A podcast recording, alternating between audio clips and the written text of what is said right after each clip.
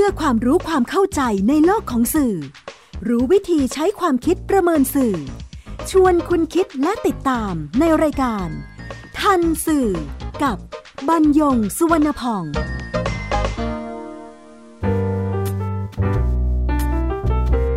สวัสดีครับคุณผู้ฟัง นี่คือทันสื่อ รายการความรู้ด้านสารสนเทศ และเรื่องราวที่เกิดขึ้นในโลกข่าวสาร ซึ่งส่งผลกระทบต่อบุคคลหรือสังคม อันเนื่องมาจากเนื้อหาและสื่อนำมาเรียนรู้ร่วมกัน เพื่อนำไปสู่สังคมคุณภาพ ออกอากาศทางไทย PBS Digital Radio บรรยงสวนพองดำเนินรายการ จิตกลิ่นเมฆเหลืองประสานงานทันสื่อวันนี้นำประเด็น การเมืองไม่ใช่เรื่องสะใจมา พูดคุยกับคุณผู้ฟัง หลังการเลือกตั้ง 25 มีนาคม 2562 และหลังโปรดเกล้าโปรดกระหม่อม แต่งตั้งพลเอกประยุทธ์จันโอชา อดีตหัวหน้าคณะรักษาความสงบเรียบร้อยแห่งชาติ หรือคอสช เป็นนายกรัฐมนตรีตามความเห็นชอบของรัฐสภา ที่ประกอบไปด้วยสมาชิกวุฒิสภาหรือสวและสมาชิกสภาผู้แทนราษฎรหรือสส ที่สื่อมวลชนใช้คำเรียกว่ารัฐบาลประยุทธ์2ทับหนึ่งเมื่อ 11 มิถุนายน 2562 นั้น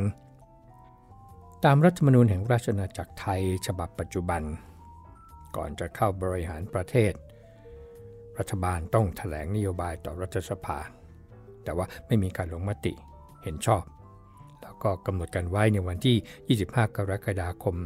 2562 แต่ว่าก่อนจะถึงวันประชุม เสียง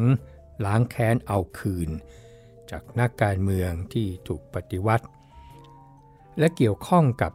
คดีทุจริตจำนำข้าวก็ดังผ่านสื่อออนไลน์ว่า ยังไม่ออกพรรษากระถินก็มาแล้ว พรุ่งนี้นายกรัฐมนตรีจะแถลงนโยบายต่อรัฐสภา โดยไม่มีการลงมติความไว้วางใจ คำแถลงนโยบายดังว่าก็คือ การบอกกล่าว ให้กับสภาซึ่งถือเป็นตัวแทนของประชาชนได้ทราบว่า รัฐบาลจะดำเนินนโยบายอย่างไร ที่จะบริหารประเทศให้ประสบความสำเร็จ ส่วนฝ่ายค้านก็มีหน้าที่อภิปรายตรวจสอบนโยบายแต่ละด้านของรัฐบาลว่าเห็นด้วย หรือไม่เห็นด้วยอย่างไร ข้อความวักนี้เนี่ย เป็นเช่นนั้นครับ นี่มาวักต่อไปฟังวักต่อไปนะครับ ผมผมนี่หมายถึงเจ้าของข้อความในสื่อออนไลน์ ผมได้รับมอบหมายให้ดูนโยบายด้านเศรษฐกิจของรัฐบาล อ่านดูแลเห็นว่ามีทั้งจุดอ่อนที่เป็นตัวนโยบายที่ไม่สามารถจะแก้ไขปัญหาเศรษฐกิจให้กับประเทศได้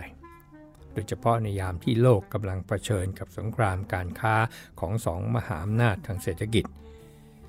ซึ่งจะมีผลกระทบอย่างใหญ่หลวงมาอยังประเทศไทย แต่รัฐบาลกลับไม่มีนโยบายใด ๆ ให้เห็นเป็นรูปธรรมที่จะแก้ไขปัญหาดังกล่าว จุดอ่อนที่น่ากังวลมากขึ้นคือคณะมนตรีที่ล้วนเป็นตัวแทนของความล้มเหลว ตั้งแต่ตัวนายกรัฐมนตรีจนถึงทีมเศรษฐกิจวรรคนี้ก็จะมีทั้งที่เป็นเรื่องที่เกี่ยวกับนโยบายจริง ๆ แล้วก็ไม่เกี่ยว วรรคต่อไปครับ ครั้งนี้เป็นครั้งแรกที่ผมไม่มีโอกาสเข้าสภา จึงทำได้เพียงเป็นผู้ช่วยเตรียมข้อมูลให้สสของพรรคเพื่ออภิปรายนโยบายของรัฐบาล ผมอยากให้พี่น้องประชาชนได้ดูการเผชิญหน้า ระหว่างตัวแทนของประชาชน กับรัฐบาลที่ได้อำนาจมาจากการปล้น นี่เป็นวัฒกรรมที่หัวข้อทันสื่อวันนี้ ที่นำมาพูดคุยกับคุณผู้ฟังไม่ใช่เรื่องนี้นะครับ ก็จะขอผ่านไป ครั้งนี้จะเป็นครั้งแรกที่คนที่ปล้นอำนาจจะต้องเผชิญหน้ากับตัวแทนของคนที่ถูกปล้น เพราะอยากมีอำนาจ จึงต้องเข้ามาในสภาเพื่อให้ตัวแทนของประชาชนตรวจสอบ หลังจากก่อนหน้านี้หลบหนีการตรวจสอบมาตลอด คราวนี้ต้องมาฟังเสียงสะท้อนจากประชาชน ว่าทุกยากแสนสาหัสอย่างไร ประชาชนต้องสิ้นหวังขนาดไหน ที่ต้องทนอยู่กับคนที่ไม่ได้เลือก แต่ที่มายืนตรงนี้ได้ เพราะความไร้ยางของเผด็จการ สวหรือนักการเมืองบางกลุ่มที่ไม่ฟังเสียงประชาชน ยกมือสนับสนุนให้มาเป็นนายกอีก อย่าท้อรอวันเอาคืนครับ นั่นก็คือข้อความที่อดีตรัฐมนตรีในรัฐบาลก่อนหน้า ซึ่งเกี่ยวข้องกับคดีทุจริตการรับจำนำข้าวเนี่ยนำข้าวบนสื่อออนไลน์ในบัญชีของ Facebook ของตัวเองเมื่อ 24 กรกฎาคม 2562 ครับการเอาคืนนี้เกิดขึ้นจริง ๆ ในวันถแถลง นโยบายของรัฐบาล เวลาก็เลยยืดเยื้อออกไป จากวันที่ 25 กรกฎาคม ก็ต่อไปอีกวันคือ 26 กรกฎาคม ในที่สุดก็ไปจบลงที่เวลาประมาณ 3นาฬิกา30 นาทีของวันที่ 27 กรกฎาคม อันเป็นวันที่ในชัวหลีกภัย ประธานสภาผู้แทนรัษฎรอดีตนายกรัฐมนตรีใช้ประสบการณ์ในชีวิตนักการเมืองมาหลายสิบปีทำให้จบลงได้ ไม่ยืดเยื้อต่อไปอีก ประเด็นไม่ได้อยู่ที่เวลากว่า 34 ชั่วโมงนะครับ แต่อยู่ที่ใน 34 ชั่วโมงนั้น สาระประโยชน์ที่ประเทศชาติและประชาชนจะได้จริง ๆ นี่กี่ชั่วโมง เพราะใน 34 ชั่วโมงอีกเช่นกันนะครับ ที่เป็นการเอาคืนของนักการเมือง ทั้งหน้าใหม่ และหน้าเก่า แล้วก็พูดกันว่าสะใจ ทั้งตัวนักการเมือง และผู้นิยมสีสันการอภิปราย ตัวอย่างที่ไม่ได้เกี่ยวกับนโยบาย เช่น วิจารณ์รัฐบาลไม่สง่างาม มีแต่รัฐมนตรีหน้าเดิมที่ใช้เล่เหลี่ยม และเล่กลทางกฎหมาย และใช้อำนาจอย่างไม่เป็นธรรม ตลอด 5 ปีที่ผ่านมาเป็น 5 ปีแห่งความล้มเหลว มีความเสียหายเกิดขึ้นต่อประเทศชาติเป็นอย่างมาก นอกจากความไม่ชอบธรรมแล้ว ยังล้มเหลวในการแก้ไขปัญหาด้านเศรษฐกิจ เกิดความเหลื่อมล้ำรวยกระจุก จนกระจาย ประชาชนอยู่ลำบาก จนหนังสือพิมพ์ตั้งฉายา ประเทศว่าเป็น the sick man of Asia หรือผู้ป่วยแห่งเอเชีย ครับ ข้อความเหล่านี้หากเป็นการอภิปรายไม่ไว้วางใจนายกรัฐมนตรี หรือรัฐมนตรีคนใดคนหนึ่ง หรือหลายคนสุดแล้วแต่ นี่เป็นสิทธิ์ของผู้อภิปรายครับ ที่ต้องหาพยานหลักฐาน มาสนับสนุนการไม่ไว้วางใจ เพียงแต่การประชุมรัฐสภา ไม่ใช่วาระการอภิปราย ไม่ไว้วางใจนายกรัฐมนตรีหรือรัฐมนตรี เป็นการถแถลงนโยบายที่รัฐบาลจะใช้เป็นแนวทางในการบริหารประเทศ นโยบายเรื่องใดที่ผู้แทนของประชาชนเห็นว่าดีหรือไม่ดี มีข้อเสนอแนะอย่างไรก็อภิปรายกันไป ที่ไม่ใช่สะใจเพราะได้เอาคืน โดยเฉพาะผู้ฟังที่ สะใจในสีสันตามไปด้วย เพราะนั่นจะทำให้เราเนี่ยหลุดตามนักการเมือง มองข้ามหน้าที่สำคัญของนักการเมือง จนกลายเป็นเรื่องตามไม่ทันการสื่อสาร หรือไม่ทันสื่อ ยังมีนักการเมืองอีกหลายคนที่ก็ใช้โอกาสนี้ในการเอาคืน แต่ก็ผ่านไปนะครับ นอกจากในสภาแล้ว นอกสภาก็ยังพบนะครับ ดังกรณีสสหญิงต่างพัก ที่ขอสรุปเป็นข้อมูลสั้นๆ ก่อนนำหน้าที่ของสสตามรัฐธรรมนูญมาตอบโจทย์นี้ เช่นการวิจารณ์เรื่องที่มีเกี่ยวข้องกับหน้าที่การงานเกิดขึ้น ตั้งแต่การแต่งกายที่สสหญิงฝ่ายหนึ่งตำหนิความไม่เหมาะสมของอีกฝ่ายหนึ่ง จากนั้น การประทะคารมก็มีเรื่อยมา จนถึงเหตุระเบิดป่วนกรุงเมื่อ1สิงหาคม 2562 ที่สสหญิงฝ่ายหนึ่ง กล่าวหาฝ่ายตรงข้ามมาเกี่ยวข้องกับเหตุระเบิดครั้งนี้ มีการนำเข้าภาพถ่ายผู้ต้องสงสัยที่คล้ายกันกับบุคคลที่เคยเคลื่อนไหวทางการเมืองร่วมกัน จนอีกฝ่ายหนึ่งนำเข้าข้อความที่ถูกกล่าวหาไปฟ้องศาล เมื่อ 7 สิงหาคม 2562 ฐานหมิ่นประมาทโดยการโฆษณานำเข้าข้อความบนสื่อออนไลน์พาดพิงตนเองและหัวหน้าพรรคการเมืองของตน ว่าเกี่ยวข้องเชื่อมโยงกับเหตุการณ์ลอบวางระเบิดในกรุงเทพ นี่เป็นการฟ้องตามประมวลกฎหมายอาญามาตรา 326 และ 328 โดยอ้างพยานหลักฐานที่เก็บไว้ก่อนที่ข้อความจะถูกลบออกไป และหากพบว่าทำความผิดซ้ำก็จะยื่นฟ้องในข้อหาเดิมก็คือหมิ่นประมาททำให้เสื่อมเสียชื่อเสียง อันเป็นความผิดต่างกรรมต่างวาระ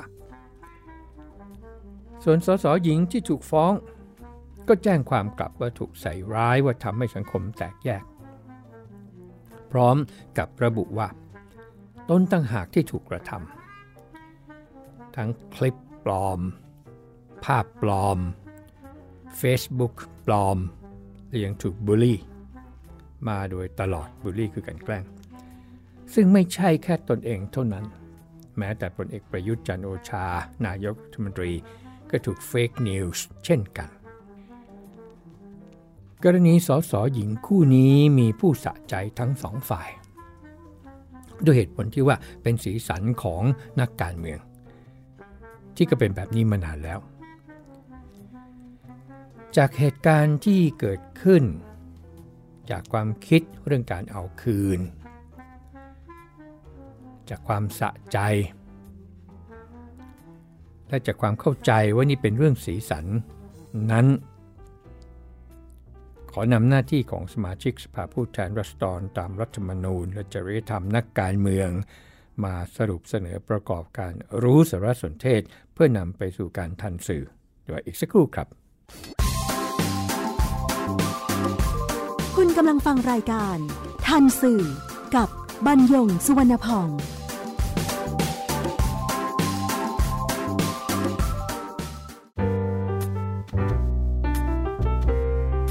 ครับก่อนเข้ารับหน้าที่สอสอ ทุกคนต้องปริญาณตนในที่ประชุมแห่งสภานะครับว่า จะปฏิบัติหน้าที่ด้วยความซื่อสัตย์สุจริต เพื่อประโยชน์ของประเทศและประชาชน แล้วก็มีความต่อไปนะครับ แต่ว่าย้ำแค่ตรงนี้ก่อน มาถึงอำนาจหน้าที่ประการแรกครับ แล้วก็เป็นภารกิจหลัก ก็คือ 1. อำนาจในการตรากฎหมาย ทั้งที่เป็นพระบัญญัติประกอบรัฐธรรมนูญ และก็พระบัญญัติทั่วไป 2. อำนาจในการอนุมัติหรือไม่อนุมัติพระราชกำหนด ที่รัฐบาลประกาศใช้ในเรื่องฉุกเฉิน แล้วนำเสนอรัฐสภาเพื่อพิจารณาอนุมัติ หรือไม่อนุมัติย้อนหลัง และ 3. อำนาจในการแก้ไขเพิ่มเติมรัฐธรรมนูญที่ต้องทำร่วมกับสมาชิกวุฒิสภา นั่นคืออำนาจหน้าที่ประการแรกอำนาจหน้าที่ประการต่อไป เป็นอำนาจในการควบคุมการบริหารราชการแผ่นดิน ที่มี2ข้อสำคัญ ข้อแรก ก็คือการตั้งกระทู้ถามรัฐมนตรีในเรื่องใด ๆ อันเกี่ยวกับงานในหน้าที่ ซึ่งนายกรัฐมนตรีหรือรัฐมนตรีต้องเข้าร่วมประชุม เพื่อชี้แจง หรือตอบกระทู้ถามในเรื่องนั้นด้วยตนเอง เว้นแต่มีเหตุจำเป็นไม่อาจเข้าชี้แจงหรือตอบกระทู้ได้ ก็ต้องแจ้งให้ประธานสภาผู้แทนรัษฎร หรือประธานวุฒิสภาทราบก่อน หรือว่าในวันที่ประชุมสภา อำนาจข้อนี้อำนาจประการนี้ในข้อที่ 2 ก็คืออำนาจในการควบคุม การบริหารที่ สำคัญนะครับ เสนอยติขอเปิดอภิปรายทั่วไป เพื่อลงมติไม่ไว้วางใจ จะไม่ไว้วางใจนะมนตรี หรือรัฐมนตรีเป็นรายบุคคล หรืออะไรก็ว่าไป ซึ่งอำนาจนี้เนี่ยทำได้เนี่ยสมัยประชุมละครั้งอำนาจประการที่ 3 ครับ ก็เป็นสิทธิ์ในการเข้าชื่อ เพื่อถอดถอนผู้ดำรงตำแหน่งทางการเมือง เป็นสิทธิ์อำนาจประการที่ 4 ก็คือการควบคุม การตรากฎหมายที่ขัดหรือแย้งต่อรัฐธรรมนูญ ประการที่ 5 เป็นการให้ความเห็นชอบร่วมกับสมาชิกวุฒิสภา ในเรื่องที่เกี่ยวข้องกับการสืบราชสมบัติ การแต่งตั้งผู้สำเร็จราชการแทนพระองค์ การปิดสมัยประชุมสามัญก่อนครบกำหนด 120 วัน การประกาศสงครามและการทำหนังสือสัญญาระหว่างประเทศ ส่วนบทบาทของสสนอกสภา ก็คือการพบปะเยี่ยมเยียนประชาชนในพื้นที่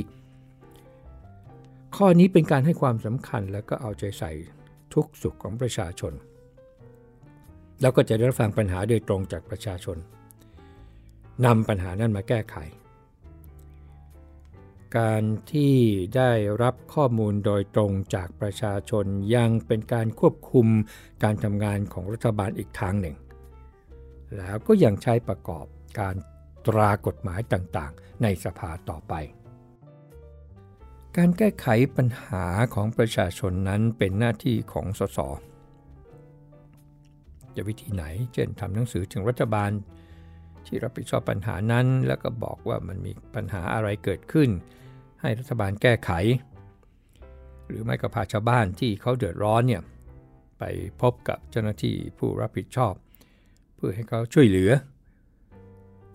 หรือตัวสสเองก็ช่วยเหลือได้ตามกำลังความสามารถและความพร้อมของแต่ละคน หรือรับเรื่องราวร้องทุกข์จากประชาชน แล้วก็นำเรื่องเนี่ยมาทำเป็นหนังสือ เสนอเจ้าหน้าที่ผู้รับผิดชอบ ให้ช่วยแก้ไข หรือ นำเรื่องเข้าสู่คณะกันมาที่การที่เกี่ยวข้องเพื่อพิจารณา ที่ว่ามาทั้งหมดนี่นะครับสอสอสามารถทำได้หลายช่องทาง สามารถทำได้หลายช่องทางสุดแล้วแต่ ช่องทางใดช่องทางหนึ่ง หรือหลาย ๆ ช่องทางพร้อมกันก็อีกได้เหมือนกัน หน้าที่ใหญ่ประการสุดท้ายครับ ก็คือบทบาทด้านต่างประเทศ มี 3 ข้อ สร้างความสัมพันธ์ ทวิภาคี กับประเทศต่างๆ โดยเฉพาะความสัมพันธ์ระหว่างสภานิติบัญญัติด้วยกัน อันที่สองก็สร้างความสัมพันธ์พหุภาคี กับองค์กรรัฐสภาระหว่างประเทศ และสามสร้างความเป็นผู้นำและเกียรติภูมิ เกี่ยวรัฐสภาและประเทศ นั่นคือหน้าที่สส นอกจากคำปฏิญาณ และนอกจากหน้าที่ของสส ตามรัฐธรรมนูญแล้ว ยังมีข้อบังคับว่าด้วยประมวลจริยธรรมของสมาชิกสภาผู้แทนรัษฎรและการมาธิการพศ 2553 ประมวลนี้อาจจะมีการปรับแก้ใหม่นะครับ เพราะว่ารัฐธรรมนูญเปลี่ยนเป็นฉบับ 2560 ไปแล้ว แต่ว่าก็โครงนี้แหละครับ จริยธรรมส่วนแรกว่าด้วยอุดมคติของการเป็นสส มี 6 ข้อที่ขอสรุปสั้นๆ 1. เป็นแบบอย่างที่ดีในการจงรักภักดีต่อชาติ ศาสนาพระมหากษัตริย์ และการปกครองระบอบประชาธิปไตย 2. เป็นแบบอย่างที่ดีในการรักษาไว้ซึ่งรัฐธรรมนูญแห่งราชอาณาจักรไทย 3. เป็นแบบอย่างที่ดี ในการปฏิบัติหน้าที่อย่างเต็มความสามารถ ด้วยความรับผิดชอบ ซื่อสัตย์สุจริต และเสียสละ โดยยึดถือประโยชน์ของประเทศชาติและประชาชน รับผิดชอบซื่อสัตย์สุจริตเสียสละ 4. เป็นแบบอย่างที่ดีในการรู้รักสามัคคี 5. เป็นแบบอย่างที่ดีในการกล้ายืนหยัดทำในสิ่งที่ถูกต้อง เป็นธรรม ยึดมั่นหลักการปฏิบัติหน้าที่โดยปราศจากอคติใด ๆ ย้ำโดยปราศจากอคติใด ๆ และ 6 เป็นแบบอย่างที่ดีในการเสริมสร้างสถาบันครอบครัว นั่นคือจริยธรรมส่วนแรกที่ว่าอุดมคติของการเป็นสสส่วนที่ 2 ว่าด้วยการปฏิบัติหน้าที่ในฐานะสส มีทั้งหมดใน15 ข้อ แต่ว่าจะยกมาเพียงบางข้อนะครับ อย่างเช่น ต้องรักษาไว้ซึ่งชื่อเสียงของสภาผู้แทนรัษฎร และไม่กระทำการใด ๆ อันอาจก่อให้เกิดความเสื่อมเสียต่อเกียรติภูมิของประเทศชาติ และสภาผู้แทนรัษฎรคุณผู้ฟังฟังแล้วก็ลองพิจารณา ตามไปด้วยนะครับว่าที่เกิดขึ้นและที่เป็นอยู่นั้นใช่หรือไม่ใช่ข้อต่อไป ต้องปฏิบัติหน้าที่และแสดงความคิดเห็นโดยสุจริตเที่ยงธรรม และมีความเป็นอิสระเพื่อรักษาไว้ซึ่งประโยชน์ของประเทศชาติและประชาชน โดยสุจริตเที่ยงธรรม ต่อไปครับ ต้องยึดถือและปกป้องผลประโยชน์ของประเทศชาติและประชาชนเป็นสิ่งสูงสุด ต้องไม่วางตนอยู่ภายใต้อิทธิพลทางการเงิน ผลประโยชน์หรือข้อต่อรองใด ๆ เพื่อบุคคลหรือองค์กรอื่นใด ซึ่งอาจมีผลต่อการปฏิบัติหน้าที่ ข้อนี้ก็คือผลประโยชน์ทับซ้อนนั่นแหละครับ ต้องเคารพสิทธิส่วนบุคคลของผู้อื่น ไม่แสดงกิริยาหรือใช้วาจาอันไม่สุภาพ มีลักษณะเป็นการดูหมิ่น หมิ่นประมาท เสียดสี หรือใส่ร้ายบุคคล โดยไม่มีพยานหลักฐาน หรือนำเอาเรื่องที่เป็นเท็จมาอภิปรายแสดงความเห็นในที่ประชุมสภาผู้แทนรัษฎรข้อนี้คุณผู้ฟังคิดว่าข้อเท็จจริงที่เกิดขึ้นเป็นอย่างไรครับ ต้องให้ข้อมูลข่าวสารแก่ประชาชนอย่างครบถ้วนถูกต้อง โดยไม่บิดเบือนข้อเท็จจริง เพื่อให้ผู้อื่นหรือประชาชนเข้าใจผิด หรือเพื่อผลประโยชน์ส่วนตัว หรือบุคคลอื่นใด ยังมีอีกหลายข้อในส่วนนี้ครับที่ยังไม่นับรวมส่วนที่ว่าด้วยจริยธรรมเกี่ยวกับการดำรงตน ครอบครัวและผู้อื่น ทั้งหมด ที่กล่าวมานี้ ชี้ให้เห็นความสำคัญของการเป็นสมาชิกสภาผู้แทนรัษฎรว่าการเฉพาะอำนาจในการออกกฎหมาย ก็ถือว่าคนที่มาเป็นสสต้องมีวุฒิภาวะมากกว่าคนทั่วไปแล้ว เพราะว่ากฎหมายนั้นบังคับใช้กับทุกคน ทั้งประเทศและด้วยเหตุนี้ ข้อบังคับ ว่าด้วยประมวลจริยธรรมของสสจึงเข้มข้นบนพื้นฐานสำคัญก็คือประเทศชาติและประชาชน เมื่อมีสสใช้สภา สร้างวัฒกรรมที่ได้ทำมาแล้วตั้งแต่ก่อนการเลือกตั้งจนกระทั่งเข้ามาอยู่ในสภา รวมทั้งการใช้ถ้อยคำต่างๆ ที่ไม่เกี่ยวกับวาระประชุมเพื่อเอาคืน จึงไม่ใช่เรื่องของความสะใจของสอสอและไม่ใช่ความสะใจของคนในสังคมสอสอเป็นงานอาสาที่ไม่มีผู้ใดบังคับขู่เข็น นอกจากเงินเดือนและผลประโยชน์ร่วม 3 0 0แสนบาท ยังได้สิทธิอื่น ๆ มากกว่าเจ้าหน้าที่ระดับสูงของรัฐโดยทั่วไป นี่ก็เพื่อให้ปฏิบัติหน้าที่ได้เต็มตามกำลังความสามารถ ที่ไม่ใช่การสร้างวัฒกรรมทำเฟกนิวส์ เอาคืนเพื่อความสะใจ โดยเฉพาะการทำให้สังคมหลงสะใจไปกับพฤติกรรมที่ไม่ใช่เรื่องหรือหน้าที่อันแท้จริงของสสด้วยเหตุนี้ครับที่ประมวลจริยธรรมของสมาชิกสภาผู้แทนรัษฎร จึงได้มีข้อที่กำหนดให้สสต้องให้ข้อมูลข่าวสารแก่ประชาชนอย่างครบถ้วนถูกต้องโดยไม่บิดเบือนข้อเท็จจริง พื่อให้ผู้อื่นหรือประชาชนเข้าใจผิด หรือเพื่อประโยชน์ส่วนตัวหรือบุคคลอื่นใด บุคคลทั้งหลายในสภา คือผู้ที่ประชาชนเลือกเข้าไปเป็นตัวแทน เราจึงใช้คำว่าสมาชิกสภาผู้แทนรัษฎรแต่หน้าที่ของประชาชนไม่ได้จบลงตรงที่ได้มาใช้สิทธิ์ เลือกผู้แทนที่ซุ้มเลือกตั้ง หน้าที่อันมีความรับผิดชอบสำคัญของการเป็นพลเมือง คือการตรวจสอบการทำงานของผู้แทน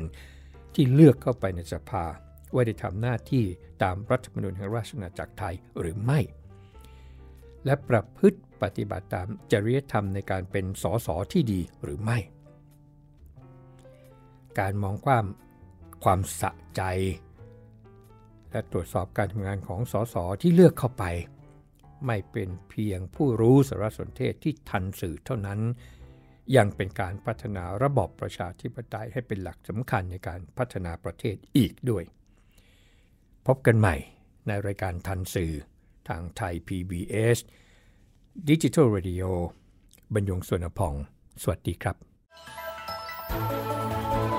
ติดตามรายการทันสื่อได้ทางวิทยุไทย PBS www.thaipbsradio.com แอปพลิเคชันไทย PBS Radio ติดตามข่าวสารทาง Facebook ได้ที่ facebook.com/thaipbsradiofan